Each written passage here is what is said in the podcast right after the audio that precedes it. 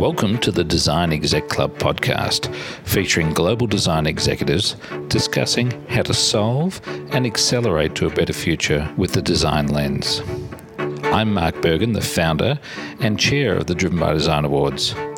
Over the last 18 months, I've had the privilege to interview a wide range of design leaders. We've re edited and tweaked the audio and republished these for you to learn, be inspired, and understand how others are getting to the future faster and working to create a better future. Here we are at Vivid Ideas with Harriet Wakelam. Hello, Harriet. Hi. Oh, gee, come on, let's give Harriet a big round of applause.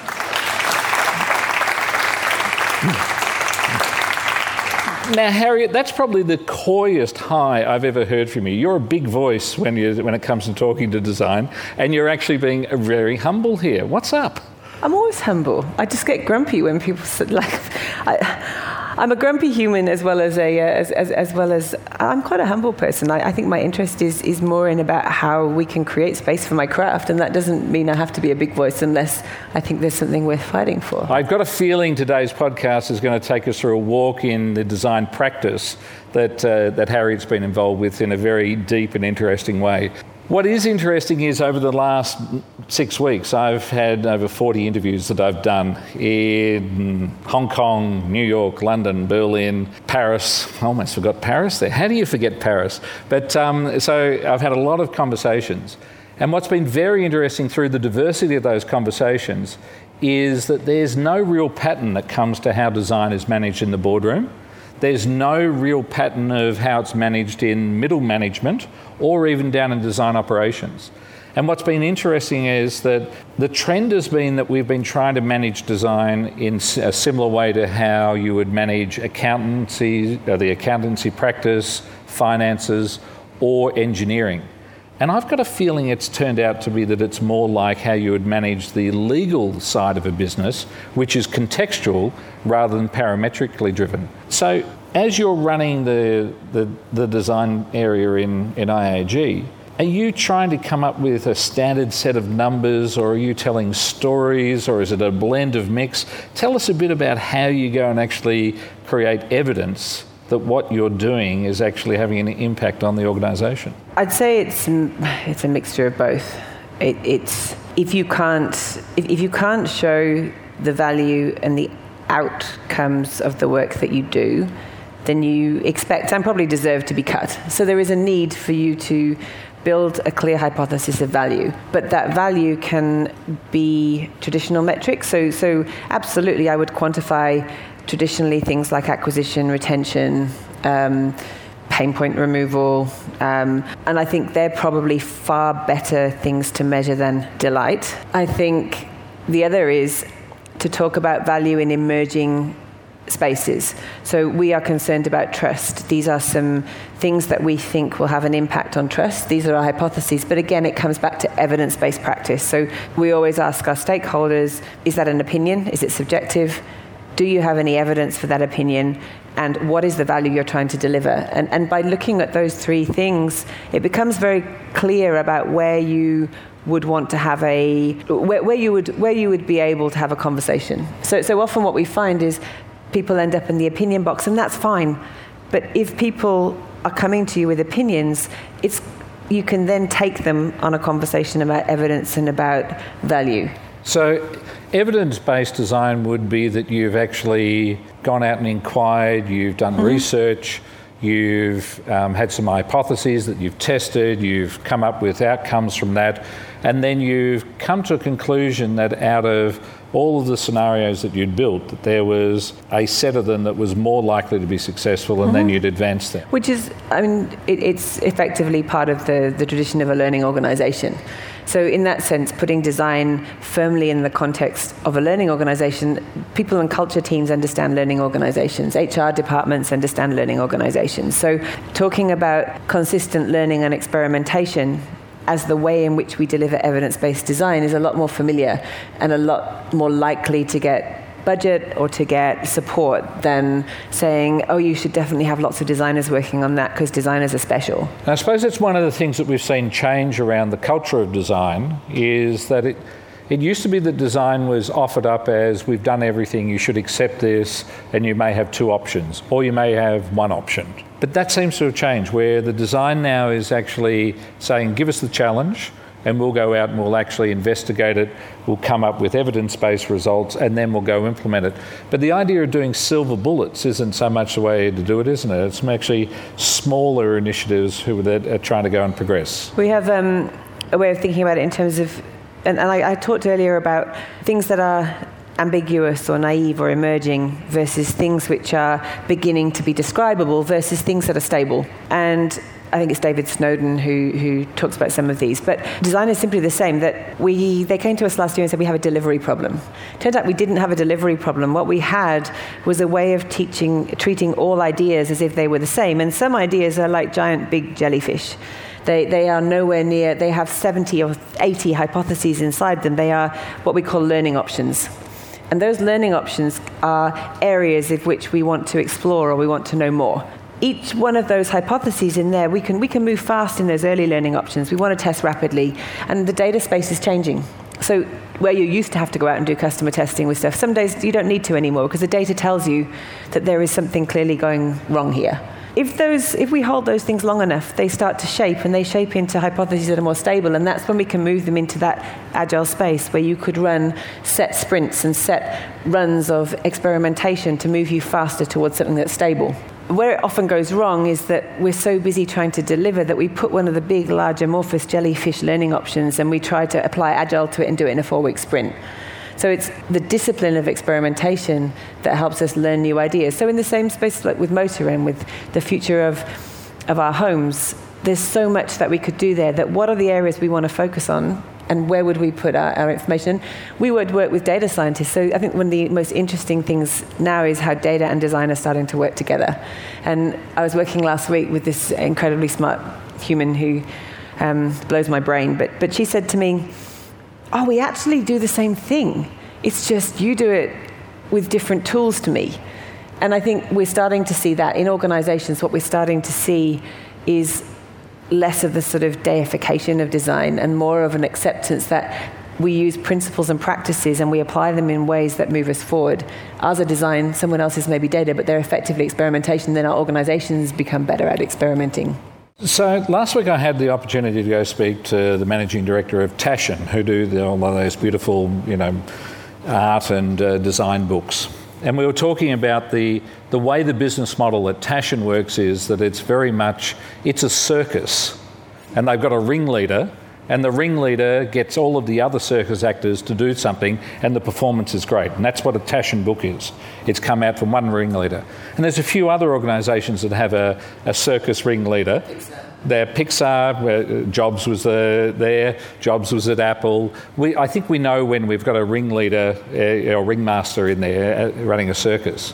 But most enterprises aren't circuses. They're probably more like an orchestra, and then they have these innovation teams which are a little bit more like a, an ensemble. How do you go from that ensemble where you're feeling each other into managing it at an orchestration side across the whole enterprise. Is, is that something that you think you've got down pat, or do you think it's something that is still evolving, that transition from a nice jazz ensemble into orchestration?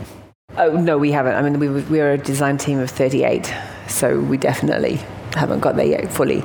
Um, I also think that there's good leadership, and good leadership, whether it's good design leadership or good anything leadership is a skill that's needed to be had. And, and I think design hasn't necessarily done itself any favors by making itself special sometimes. There are things that are special about leading design, and there are things that are special about managing design. But there are things that are special about managing finance, and there are things that are special about managing innovation. One of the things I think design maybe hasn't been good at in the past is being decisive. And, and we have to work in ambiguity and probably more ambiguity than the finance department who have numbers on a spreadsheet.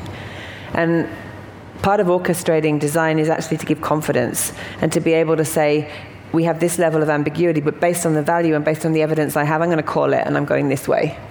And I think that is a skill that will help scale design. And that's something I, I, I notice in some of the best designers I've ever worked with. One of the um, presenters that we had earlier on in the series was talking about an MIT study that found that if there were three board members who were tech savvy, that the organisation would accelerate in their digital transformation. Sorry, that word came up. But their digital transformation, their tech enablement. If there were less than three board members who were advocates for digital, it actually slowed down. And I wonder when it comes to design, can we identify who those three people are who are trying to go do something which is human centered, that's actually making it about the customers? Have we got to that threshold where there's three people on the board who want that to happen? I think we also have to make it tangible for them. I, have also been in lots of situations where I've heard people talk about design and it sounds beautiful and fluffy and amazing, and, and at the end of it, you'd be like, so what do we do? And I don't know if you ever heard there's that, there's that Renee Zellweger, I think it is. She does a little clip and she's talking about, so what do we do now?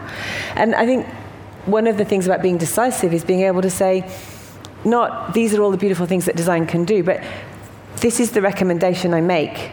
This is the hypothesis I think we should go with, and this is where I think we could go, and this is how we'll know we got there.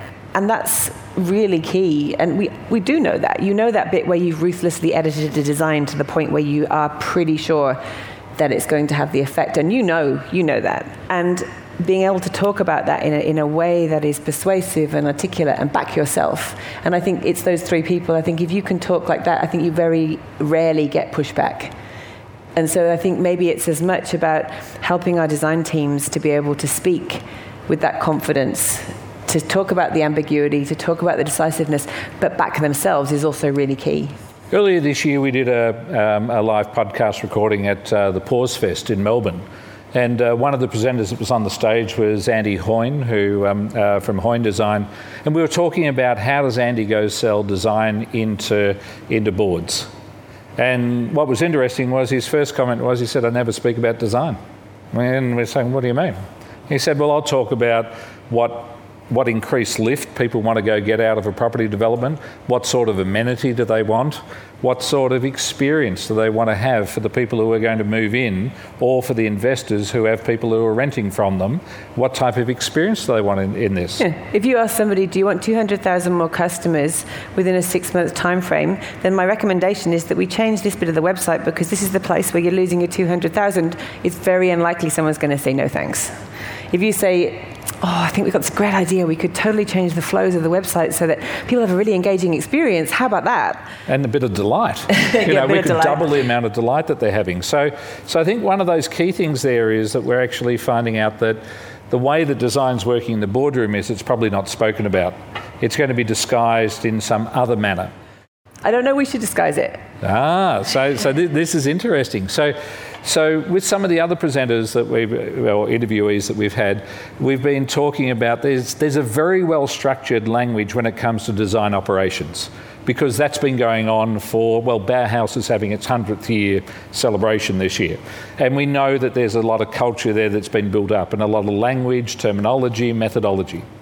When we come into the management layer, it's still very early days and not well defined. And when we go higher up into strategy and into governance, that we find that there's almost no language there. And, and so, as part of a way to go address that, we was talking about a periodic table. Now, I'm not a chemist, but I know that there's 115 plus elements in the periodic table, but there used to be 20. When the periodic table started, there were 20 which was really bad news when we came up to atomic weapons because if we didn't know about iodine, which is about number 52 or 53, most of us would have died if we had been exposed to radiation because iodine's the little magic secret there. So if you turn around and say, well, there was an expansion of the periodic table down into 50 elements. Luckily, it went to 80 and down to 100. But if we didn't know about iodine and we didn't understand what that did, it meant that we couldn't then go get the atomic weapons phase, we couldn't get the atomic energy phase because we were, had a missing element to actually make that solution come around.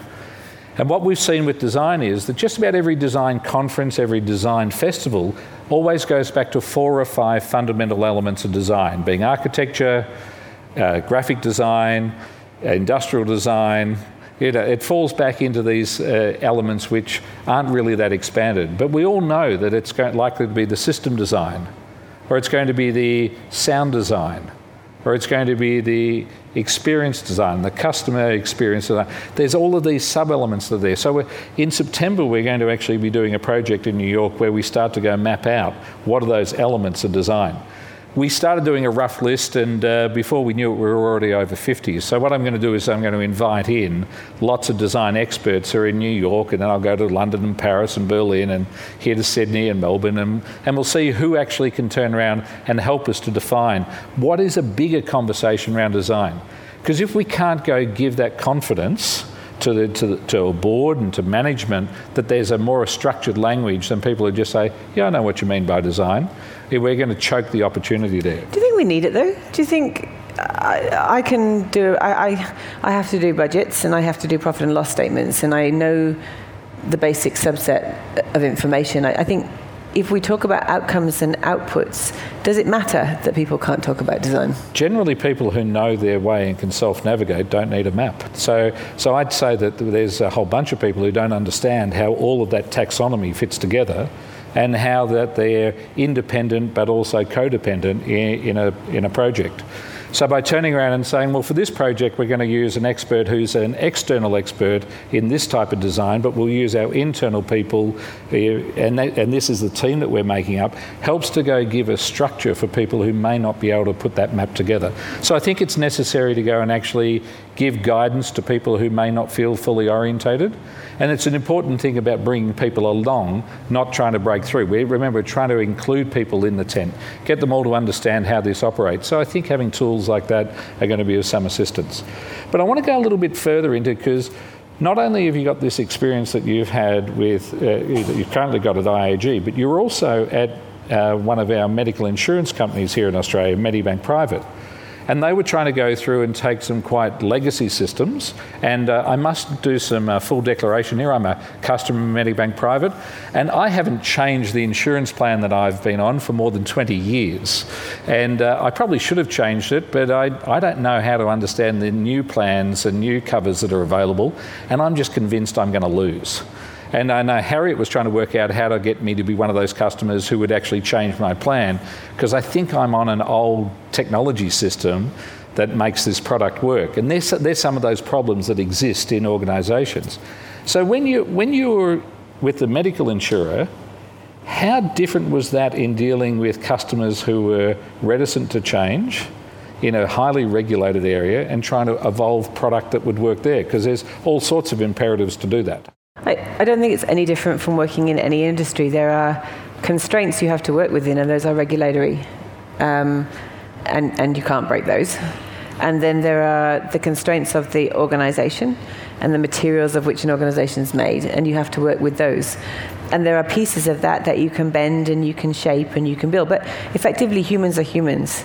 And one of our biggest challenges, and it's, it's everywhere in the press at the moment, is around transparency. And one of the opportunities of the data driven environment is that we are having to bring new products and services into life in an environment where things are more uncertain and where data and where risk is, is more uncertain than it ever was. And, and I don't think there is anything different. I think if you design, you design a thing within a context and a context w- within a world. And, and I, I, think so long as you're paying attention to those, it doesn't matter whether you're designing health insurance or car insurance. One of the interesting things is, that is changing is the role of the organization. And we have probably an opportunity right now for large organizations to take on a fundamentally different role in a context. And that feels to me really deeply exciting because if data is no longer secret and even information is no longer the thing that makes you competitive because data is everywhere and transparency is required. And we've seen in GDPR that that's changed in Europe the way that people are collecting data. They're no longer collecting everything they're collecting only the things that you have to have. Then there is a huge role to design and shape the new roles of organizations in transparency. And for designers working in products and services in an emerging context like that, we have a massive role to help our organizations experiment in that space. And I think that's interesting. So I, I, I think that the, we, we've applied design at the product and service level. I think that has been reasonably successful.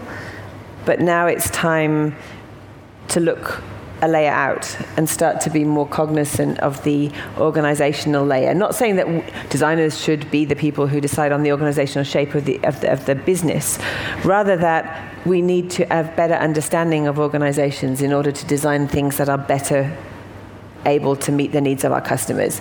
And that's probably an ask on designers as much as it is an ask on organizations. I was fortunate enough to go and speak to the uh, design team involved with uh, Nike and also with New Balance on this tour. And uh, what was interesting there was they were telling stories which were, and for the audience here, you, you all can't get jobs there, okay? But they were organisations where the board was demanding of the business to design customer excellence, to design customer experiences which were going to be delightful, that were going to be high performance. The board. It wasn't that the design team had to convince the board because that was inefficient. It was the board actually wanted the design team to actually do more. And it was really interesting in the conversations of the difference of people who were, who were having a relatively inefficient time by always having to go and propose and explain rather than having board members that were also savvy on the topic who were actually demanding of the business unit to perform and it, and, it was night and day and what and when I stood back and I thought about it, I went, Nike's all about performance. And they were then having a board that was managing from a performance perspective. Their DNA is about performance. It's about doing things. And that's how they were actually acting in the way that they were making their advertising campaigns, the way that they were actually designing new products. All of their customer touchpoints were are we giving our customers performance here? But performance didn't mean winning, it just meant that you were getting to attain the satisfaction and the, and the goals that you had. And it was really interesting to see how that culture was so different than people who you saw like, yeah, we're doing some great design work and, and sometimes we get it supported by the board and sometimes we don't. And so there was this whole band of mediocre performance, still brilliant design, but mediocre. And then there were these people who had this elite performance, and it really came down to the DNA of the board and therefore the culture of the overall organisation. Why did they exist and what were they trying to achieve? And I found that interesting. I think that we've we've been most of our organizations have visions or purpose statements. But it goes back to that describing to make and making to describe. You can have an aspirational purpose statement. Ours is a safer world. And I believe in that. Like, I went to work for that company because I believe in a safer world too. The debate comes with how do you create that safer world? And that is, a, is one of the areas where design can be most useful because it breaks down and it frames the challenge and it might help break it down into bite-sized lumps. And it's I feel like there's often a gap between it's not board or the makers, but actually there's a gap of configuration in the middle. And this is where I think we internal design teams have a really interesting space to play. Because what does a safer world mean? If you say, guys, go make a safer world, they go, oh, yeah, sure, right. what? Is that what you mean? And the guys up here go, no, no, no, that's not what we mean. They go, okay, what about that? No. So there needs to be a space where you come together and you, you trial. And I think prototyping has come to mean wireframes or, or things that happen in an innovation lab. Prototyping is about making something tangible enough to make a different kind of decision about the way it's configured.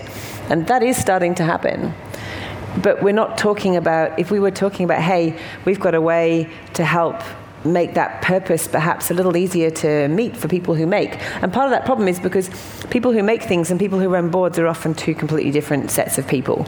And actually, what if boards learnt to make things? And, and one of the things I've been starting to do is go, well, what would it look like with GL2? Is ha- teach, get people to stop and make a thing. Because when they go off and tell somebody to make something in three months, do they fully understand the sets of decisions that need to be made to make a thing? I had a, had a beautiful interview with a gentleman who runs the physical site at Hudson Yards in, in New York. And uh, it, was, it was a strange interview because he couldn't actually dis, uh, disclose who he worked for. He used to be in the military and he couldn't really disclose what operations he did in the military, but we, we had to get around this and have a conversation. And what, what we worked out was that he had over 3,000 staff that worked in the, in the precinct that he was managing. And here we are looking out over Circular Quay here in Sydney, and the site is bigger than Circular Quay. To just give you a bit of reference. And he's got 3,000 staff. And then when the board says that they want to change something, he's got to remind them that he has to mobilise 3,000 staff every day to either change the way that the rubbish is picked up, what time of day, in what way, 3,000 staff who are involved with the security, you know, are, are there protocols of how things meant to operate, what's allowed to work there and what isn't? He's got 3,000 staff who are helping people at information booths. When you went through it, it like this is a, a major militarisation that you've got of this site. And what we worked out was that there were some times that he might need to actually have almost the Green Berets come in and if you could imagine if a dignitary came into a Circular Quay, you don't want to change the whole way that all staff works, but maybe it's just for a short period of time a specialist thing that needs to be done. And that, that's probably best where you've got the Green Berets who know how to go in and do that. So you might have an initiative which is around the appointment of a new CEO. It doesn't change the whole company in the immediate time. You've got to work out how to keep everything going. And it was very interesting to realise that the idea of having this homogenous, well orchestrated entity was a very different thing than having special units to go do special projects. And so I suppose as we're trying to work out how do you get the make a safer world, is it safer world or safer, safer world? Safer world. Thank you. I had to get that right. So how to make a safer world, and then if you've operationalised that, you may still need the ensemble to help out with some special projects and at a certain point, you stop doing it as an ensemble and you wind up operationalizing that when it becomes the norm. I think the operationalizing, op, I can never say this word, operationalizing something is con- continually evolving in these days. And, and I think we just went through, and I think it always has been. I think that we just came out of the industrial era where you could productionize things in a way that meant doing it lots the same way all the time. Actually, now we're in such a turbulent and ambiguous environment that you can't anymore, and that's our new normal. But actually, that and that goes back to what I was saying at the beginning. I, I think that our context has changed, and the context in which we deliver has changed, and what we're now seeing is is step change in the way that we deliver. And I don't have any doubt that design will have a part of that. Will it be as a design team, or will it be a core capability of the organisation with a small group of experts? I don't know yet. We, I think we have to see. Harriet, I've had an absolute delight time having a one on one conversation with you, so thank you very much. Audience, if you can give Harriet a round of applause for us.